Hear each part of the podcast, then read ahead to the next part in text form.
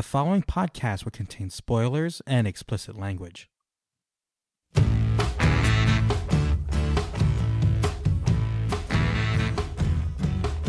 Hello and welcome to another episode of The Other Wrestling Show. My name is Joel and I'm here as always with Mike, and we're going to break down the week that was in All Elite Wrestling Dynamite. Uh, we begin this week by discussing the drama with Eddie Kingston, Jon Moxley, and Kenny Omega. Mike, hit the drop. Stock up, stock down. This segment was fun. It reminded me of the authority John Cena angle from a few years ago where uh, Seth Rollins threatened to break Edge's neck if they didn't get what they wanted. Uh, but this was really fun. I love our kind of anti-heroes acting like anti-heroes. We don't I don't need them to be doing the goody two shoe baby face stuff. I want them to be the badasses that they are. And threatening to break Omega's ankle and telling Don Callis, give us what we want or we're going to do it. Uh, I thought was really effective. I thought it was a kind of a good way to get beyond the bullshit of dealing with Kenny Omega and his faction. Because if you break the leg of the collector, uh, you don't really have a dominant faction anymore. So I thought this was great. Uh, Kingston's voice was getting rather hoarse by the end of that, just screaming. Uh, give me it was kind of, it's not as good as Batista screaming, "Give me what you want," but uh, give me what I want. But I thought it was pretty good. Joel, what were your thoughts on this segment? So I really enjoyed it. I thought it was well done by all of the participants involved. The one thing that kind of stuck out to me as you know uh, a problem is a tag match with Omega and Nakazawa? That's what you want? like you have Don Callis, you know, the invisible hand, the person who's facilitating all of Kenny Omega and their factions moves.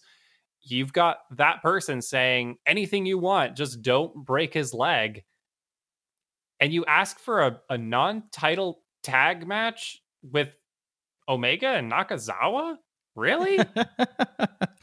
so that didn't I, really work for me. But you know, at the end of the day, that doesn't really matter. Uh, it was a fun segment, and it it did a good job of advancing the characters and advancing the storyline forward. Yeah, it, it was it was interesting because they they also made the Sydal brothers do the Eliminator match, and it kind of shows that you have to do things in order to get what you actually want. So I thought that was an established theme and um i guess to me like yeah it was kind of weird like Nak- nakazawa hasn't really been involved at all here. Um so that that was a little funky. I guess my mindset is that invisible hand is a monkey paw. It doesn't matter what he gives you. It's not going to be what you actually want. So just get get kenny in the ring do what you want to do and you know that will probably lead to the story just continuing until double or nothing. So, um, yeah, poor poor Nakazawa though. I really loved uh, Kenny's like, you know what he signed up for, do it. It's like, like that's some freaking like Game of Thrones Machiavellian shit. Like whatever. He he knew exactly what was going to happen because of this, and I loved Brandon Cutler being thrown out and him looking scared shitless when he got onto the stage. Like they're not even playing these goons, man. You got goons are gonna go down. Red shirts, man. They poor, poor line of work, I guess, for those guys. It just makes me think of uh, Galaxy Quest and the guy who's you know gonna sacrifice himself because you know what what does he really matter? And and Tony Shalhoub is like, well, maybe maybe you're the plucky comic relief guy. you know what I thought of? I thought of Austin Powers uh, when uh, Doctor Evil grabs someone I don't even know, someone important, and then Austin Powers grabs uh, Scott Evil, and Doctor Evil goes like, "What do I care? Shoot the little bastard!" like, so poor Knox gonna be the sacrificial lamb here.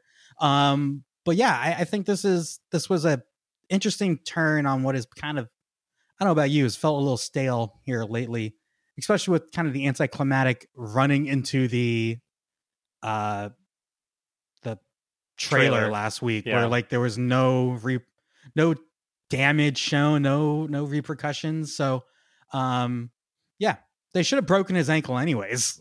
like that would have been the the the way to go. It's like, yeah, you know what? We don't actually want that, and just smashed his leg. Well, that only works if they're actually evil. So this allowed them to kind of maintain their, you know, still they're they're uh, chaotic good. I think if we want to put this in in role playing terms. So uh, yeah, I, I think um, I think this is is shaping up to be interesting and uh, Nakazawa and Omega obviously have a long history going back to their time in DDT Pro Wrestling in Japan. So uh, they've been a tag team before, and this should be fun. Um, yeah, before we move on, Joel, uh, uh, yeah, what do you think of the collector, the belt collector kind of gimmick we've seen from Kenny all over social media? Him laying in like with all the belts on top of him. How many more belts can this man win? because well, I kind of want to see them all. He needs like five more to beat Ultimo Dragon. So the best picture of all time, if you haven't seen it, it's Ultimo Dragon with his arms out and just belt upon belt. Just I believe he has eight. So I'm looking at it now. One, two, three, four, five, six, seven, eight, nine, ten. Ten on his body okay. at that point. Yeah. Um. Yeah. So, so I was so reading. Kenny's got a little ways to go. He's not quite got, Ultimo Dragon yet. He's got a little ways to go. But I was reading that Pro Wrestling Illustrated uh, recognizes 12 official world championships over in the entire world through cross promotions. The only one that really isn't obtainable is the WWE Championship here. So let's get let's get 11 of 12, man. What's stopping us?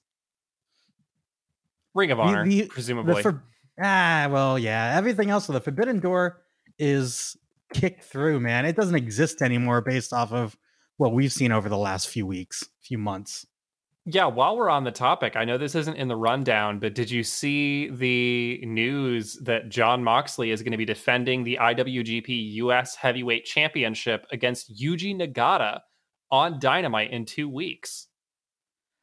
I so you tweeted about it and our buddy Larnell tweeted about it. I do recognize him from my early WCW days. But Joel, for the the fans who don't know, can you give us a little background on uh what'd you say, Blue Justice? Yes, that is the Blue Justice. His nickname. So is he part he, of the Blue World uh, Order? He is the guy who comes out to the ring wearing a shirt that on the inside of the shirt has a picture of his face on it. And so he'll pull his shirt up over his face, and there's a picture of his face doing the kind of Undertaker eyes rolled back thing and then he'll pull the shirt down and he's rolled his eyes back up into his head while he's had the shirt up. So it's kind of a cool effect. Uh, he's known for you know kind of strong style, particularly his kicks uh, are are pretty hard hitting. And this is an older wrestler, as you mentioned. He did wrestle mm-hmm. on WCW back in the day, and uh, he's been in New Japan for a long time. Uh, he, I believe, was world champion at one point, IWGP Heavyweight Champion uh, a couple of times, and he's great. I really enjoy Yuji Nagata, and I always looked forward to his matches, even though he didn't win a lot of them in the recent uh, G1 tournaments. He was always in them, and uh, he's great. He's you know classic Japanese babyface. So uh, this should be a fun match, and uh, it'll be interesting to see if Moxley is going to be more antagonistic in this match, since he's kind of more of a heel within New Japan. So mm-hmm. uh, it's going to be a, fun thing to to check out, and I'm just excited that we're getting more of these kind of crossover attractions because if this continues, you know, there's no telling. Maybe we do see uh, Kota Ibushi take on Kenny Omega at some point. Like there are so many possibilities. So one one can dream, man. One can dream. But yeah, looking at his uh, Yuji Nagata's championship history here, yeah, two two time IWGP heavyweight champion, two time IWGP tag team champion, never open weight champion, also won the 2001 G1 Climax. Um, so yeah, a lot of skins on the wall here, and you know, I it's just another example of like AW kind of, I don't know, respecting the history of wrestling, not just American wrestling, but wrestling all over you know, they they've done a lot to bring in guys that you wouldn't necessarily and women that you wouldn't normally expect to see on American television. So, uh, Larnell told me that he had a match with Kurt Angle in a TNA Impact like global special back in 2007 that was spectacular. So he sent me that link. I'll send it to you too, Joel. Let's let's give that a watch before his uh, match here in a few weeks. See what uh see what all the fuss is about. Sounds good. Well, we'll check back in on that later. One other really significant thing in my eyes that took place on this episode of Dynamite was Brian Cage defeating Adam Page in the opening match. And the reason this felt like such a big deal, one, Adam Page had the number one ranking in singles competi- uh, competition in in AEW, and this also I feel like is Brian Cage's first big win. Like, what other signature victories does he have in AEW? And nothing's really coming to mind.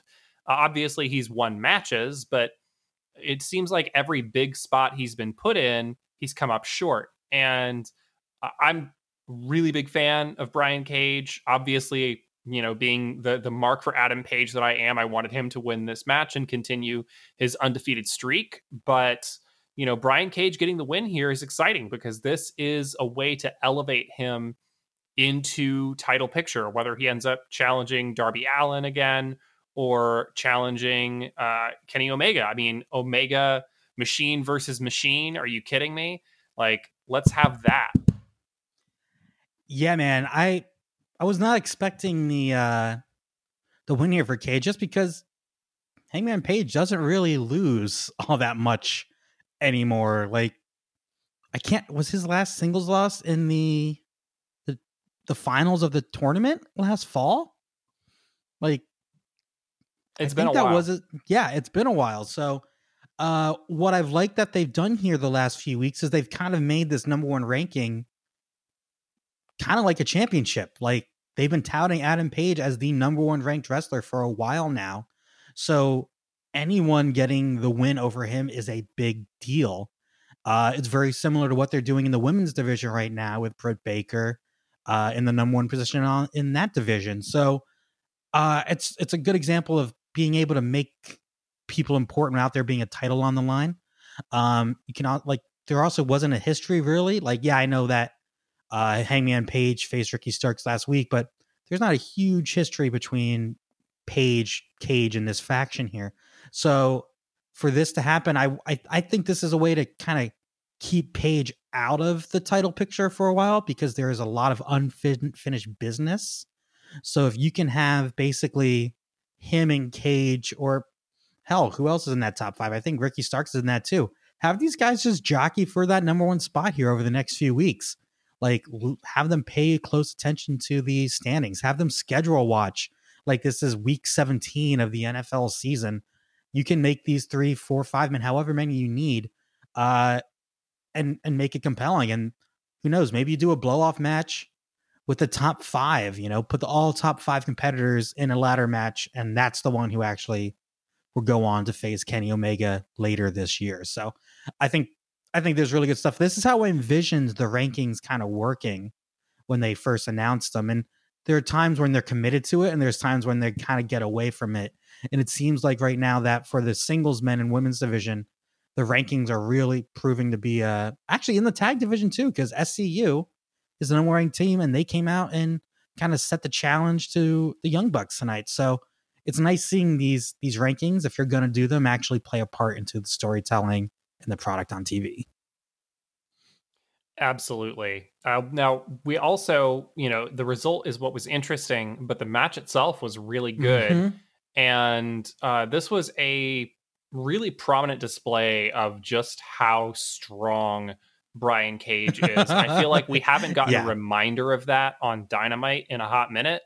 Uh, these power bombs and the toss power bomb into the turnbuckle, uh, it, all just looked devastating. The way Adam Page took the drill claw, kind of bending his body out so that he hit and just crumpled um, and Brian Cage catching Adam Page off of the dive to the outside. Uh, and everything just looks clean. You know, he's he's so powerful. There's no staggering around. There's no struggling to get someone up into, you know, let me give you a power bomb and then immediately pick you back up and give you another power bomb. and it's going to look completely fluid. And that's just part of what Brian Cage brings to the table because we saw him also pull out a standing moonsault just for kicks and giggles. Sure. That's what you get with a Brian Cage. He is that athletic and agile. So, Mike, were there any spots from this match that really stood out to you? Honestly, you kind of took it took them all from me here. The I thought the the dive out of the ring where he caught Hangman Hangman Page is not a small dude.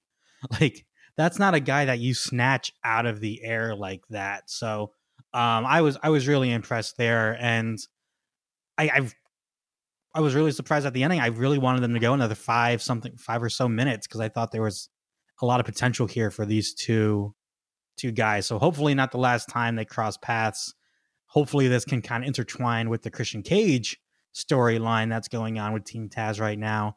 And then just give me Cage and Page versus Cage, and I will be a happy, happy man. You can throw Ricky Starks in there too, but he doesn't rhyme, so it's not as important. Um, but yeah, summary, great match. Uh, Cage is awesome, and hopefully, not the last time we see these two tango. So, well, all right. Well, we have a lot of topics to hit tonight, so uh, let's move into lightning round. Lightning round. Do you want to start? Should I start? How do you want? To, I, can start. Yeah, why don't I'll you start. start? Yeah, I uh, I tweeted I'm I don't think I'm gonna like this before the parlay in the ring tonight. I actually really enjoyed this. I thought this was really good. Uh, I like that it was serious and tone from the outgo. There wasn't anything silly in any of these promos. Um, like Jesus, was it Cash and Dax basically telling Santana Ortiz, "Tell your kids, Daddy's not coming home." Like, yeah. holy crap, that is dark. Um, I loved uh MJF stuff about, yeah, Chris, we should thank you. You know the the pressure must feel to carry this company. Where I'm going to relieve you of that pressure. Once again, heels tell tell the truth. And Jericho, I thought his once again it was it reminded me of his promo from a few weeks ago where he was just really like in the zone, passionate. And I love the line of the summer of 69 was the summer of love. The summer of 2020 is going to be a violence. And for you, summer starts early. like it was corny, but also like very badass. Like I really, I I came out of the segment really. I, I enjoyed all of it. I really, I really like what uh what what happened here tonight. It was fun. So I, I'm conflicted about this because it, it was full of things that I like, right? But it was like if each of those promos were a different king size candy bar. I don't need that many king size candy bars in a row. Like you get sick. So I don't know that I needed Cash and Dax and Shawn Spears and MJF and Jericho. Like it was so much promo back to back to back to back. And I, I've been on record before on this podcast saying I don't prefer the promo parade. It's not my thing. So I, will give props. They all did a really good job. So it's less about the performance and more about just the booking of the segment. I liked that we were hearing from Shawn Spears because that felt mm-hmm. different. And I thought, oh, yeah. cool. Shawn Spears is going to get to be the spokesman for the pinnacle tonight and kind of show off what he can do. And then we had to bring it back around to MJF. And then we got Cash Wheeler and Dax, and then more MJF. And, you know, I thought maybe it was just going to be the the pinnacle. And then you know we had Sammy Guevara give his little spiel. And I thought the plot of this was going to be oh they got under Sammy's skin and now Sammy's given up the advantage. And so the rest of the team is going to be pissed at Sammy which to me is a cohesive storyline Eh, eh, but then it's like no we're we're all unified we're all a family we're all in this together and and that just kind of floated away. So I don't know. It didn't totally work for me, even though everything in it was good. I think it was something where it just didn't blend together quite right. It needed a through line to bring all of those disparate parts together and tell me one singular story going into this match. I think if you took all these different promos that they were doing and you use those as part of the buildup over the last few weeks of this story, have Santana Ortiz and Dax and Cash get in each other's faces two weeks ago and have this line, this kind of, hey, bring the real proud and powerful, would have hit differently. We would have had that side of the story building towards this. If we had the Sammy Guevara and the Shawn Spears aspect three weeks ago, I think if I do agree that it was long, and I wonder if they just kind of had to get this all in because the match is next week. You know, so I think we've we've talked before how we've kind of been up and down on this feud to begin with because it was hot at first, then it kind of faded, and then it was hot again, and then it faded. I think if you sprinkled all these talking points throughout the last month, we wouldn't need a promo like tonight to get us to the finish line of this match next week. That's probably true. Uh, one thing I wanted to talk about in Lightning Round uh, was the Young Bucks and the Sydal brothers. We got a really good uh, tag team match, and uh, it accomplished something, which is it made a couple of old guys angry. And SCU came out after the match to confront the Young Bucks about their misbehavior in the ring. And um, we we also got the worst selling of a, a, punch to the balls that I think I've ever seen. Short of no selling it, this was like, what what is the reaction here? Are you being shocked with electricity? Like, this is just really strange. I didn't even notice the selling because I was just preoccupied with the Johnny Cage uh, low blow, you know, technique.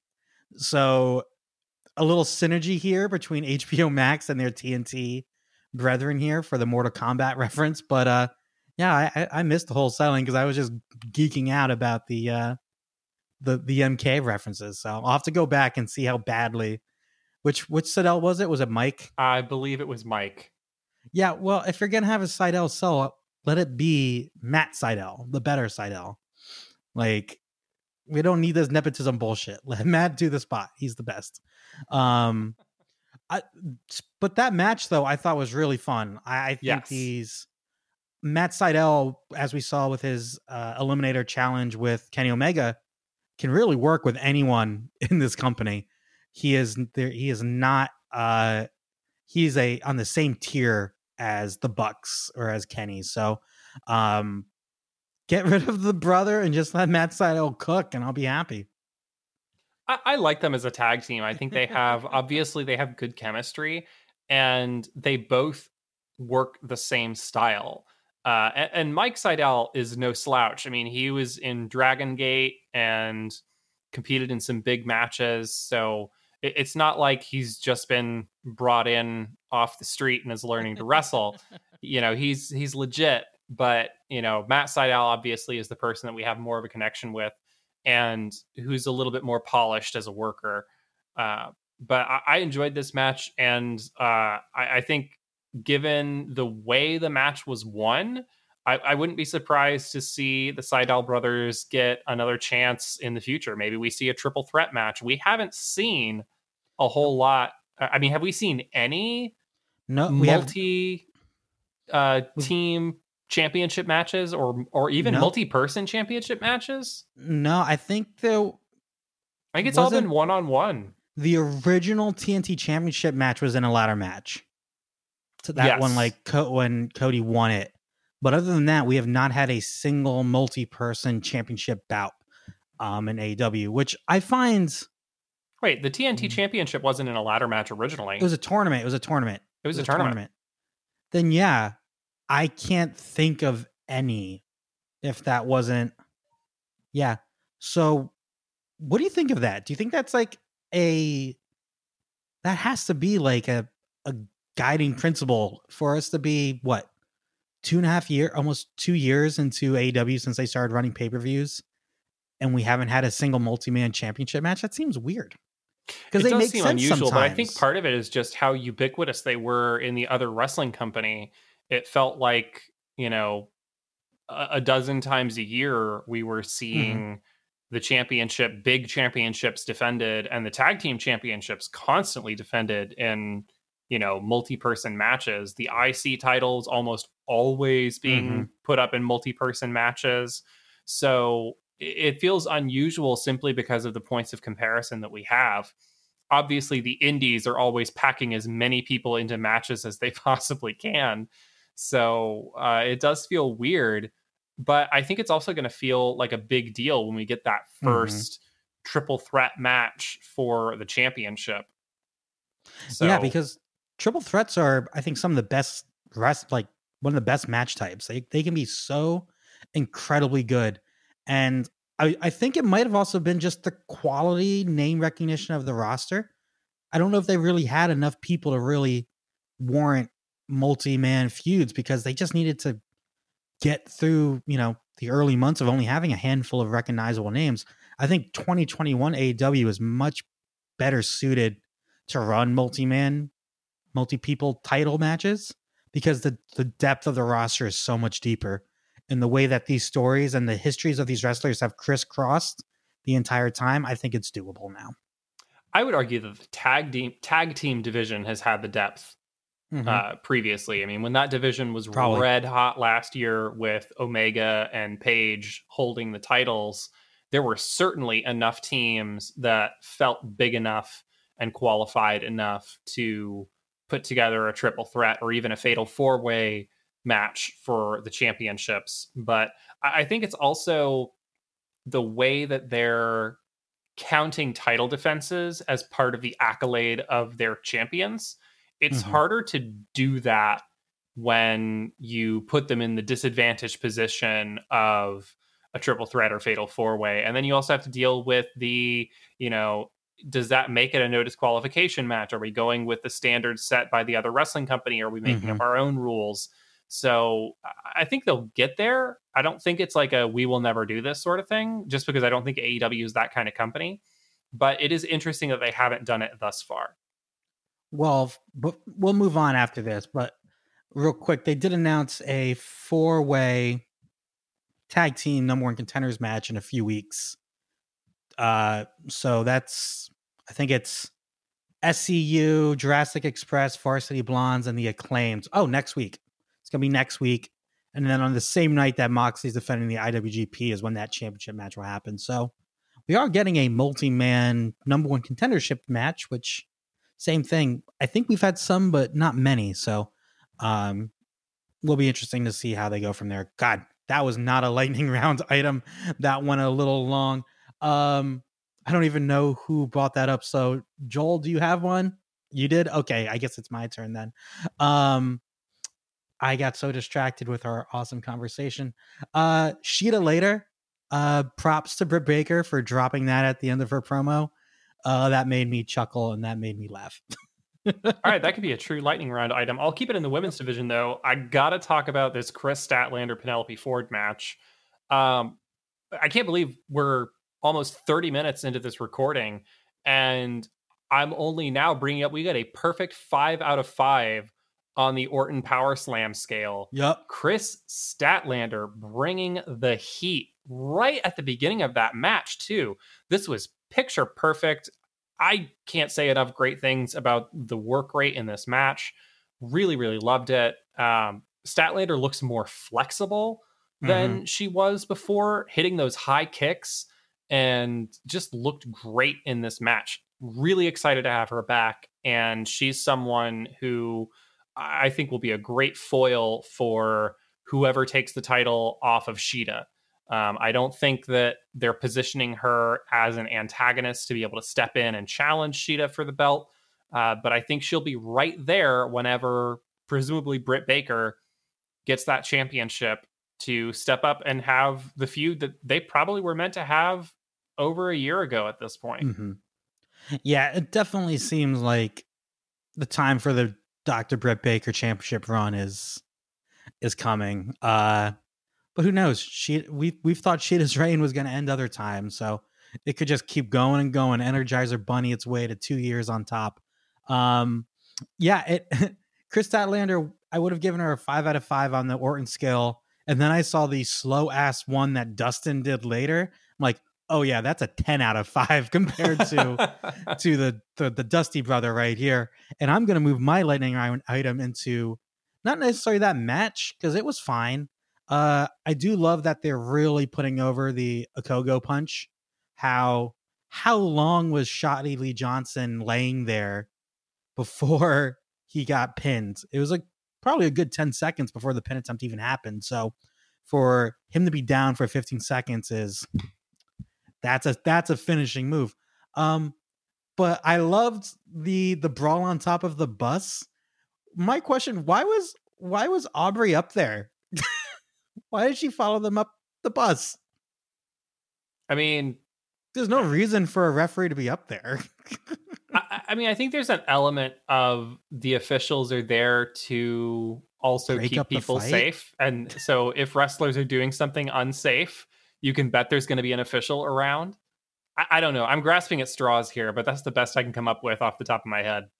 I also liked how the reveal was kind of ruined because you could see Cody through the window. Freaking like I don't think that was the reveal. I think the reveal was that Cody wasn't wearing a suit and wasn't wearing wrestling gear. When was well, the yeah. last time we saw that? Uh, well, the thing is that jacket he's wearing is on a special pre-sale right now, limited edition on Pro Wrestling Tees. So go get it. That's why. I mean, that's cool and all, but seriously, have we seen no, I, him uh, in anything other than a suit or wrestling gear since like the, the beginning of AEW?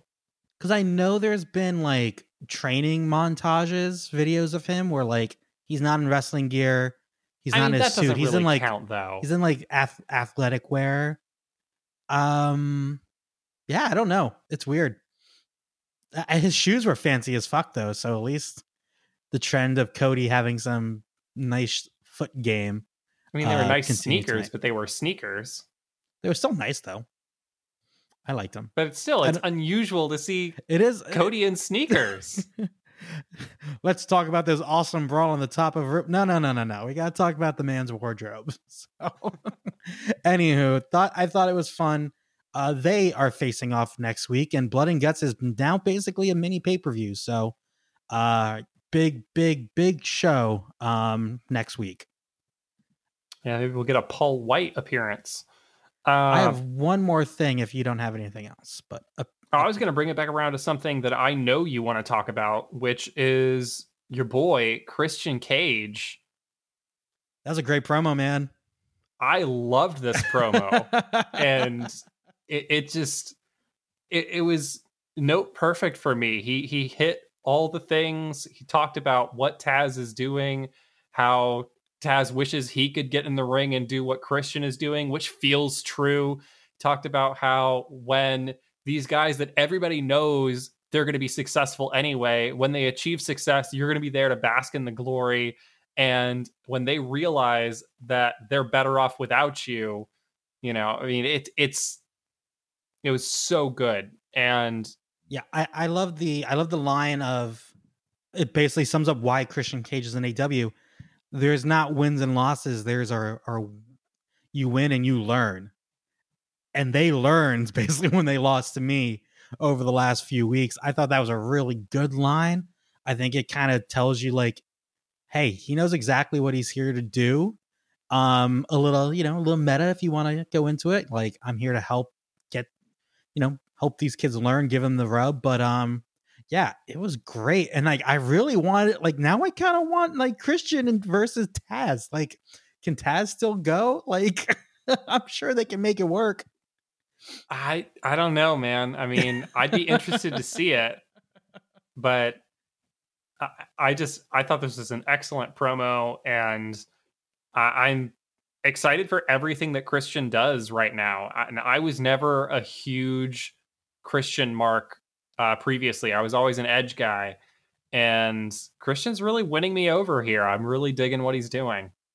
Well, Joel, you know it's it's okay to be wrong. It happens. You will learn. You will be converted to a Christian cage, and we will be peeps together. So, also, okay, Taz has always been kind of known to be short. Like he's listed his build weight height is five nine, I don't think he's five nine. He might be five nine. I mean, think don't about know. the era in which he was wrestling. Five nine was tiny.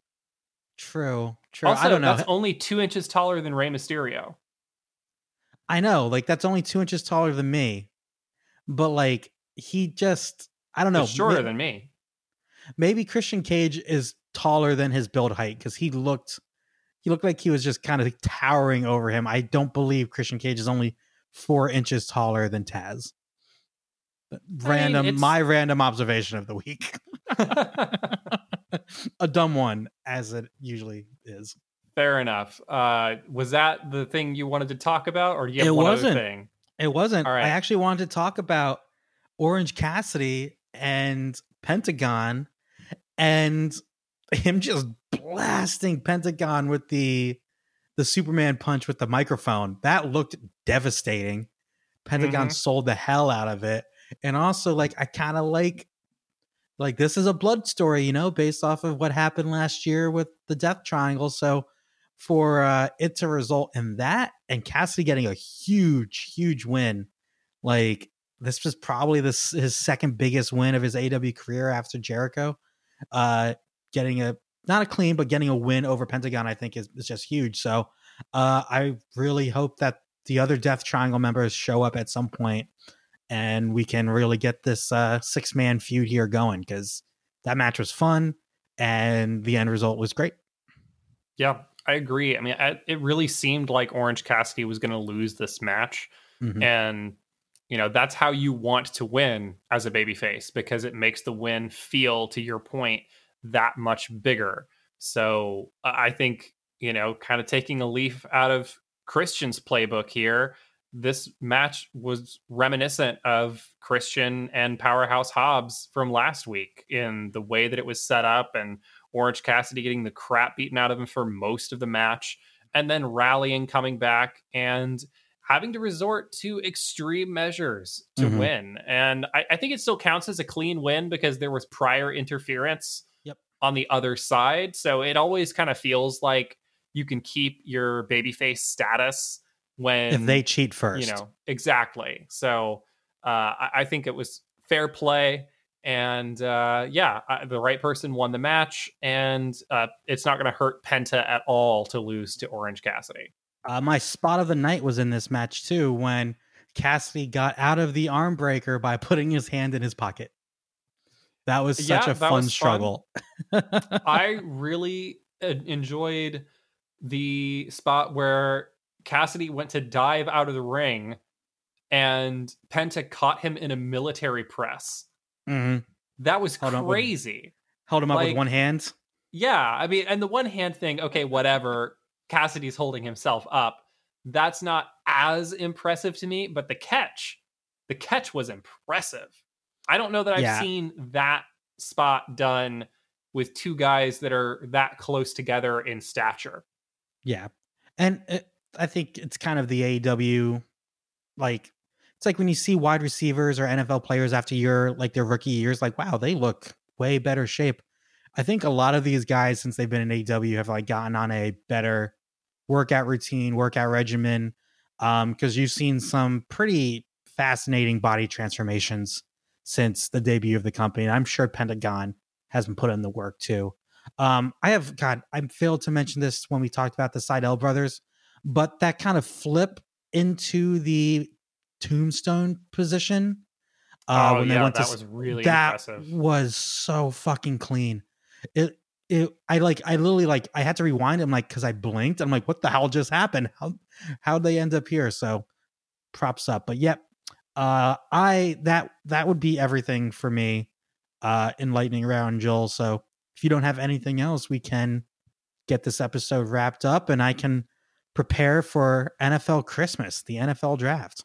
Oh, enjoy it, man. That's that's all I got for tonight. Um, my happy ass has to be up at five thirty tomorrow morning. So, uh, Well, I will make this fast then. Okay, guys, you can follow us on Instagram and Facebook at The Other Wrestling Show, Twitter at OWS underscore pod, Joel at The Other Joel, me at Michael underscore Aranda.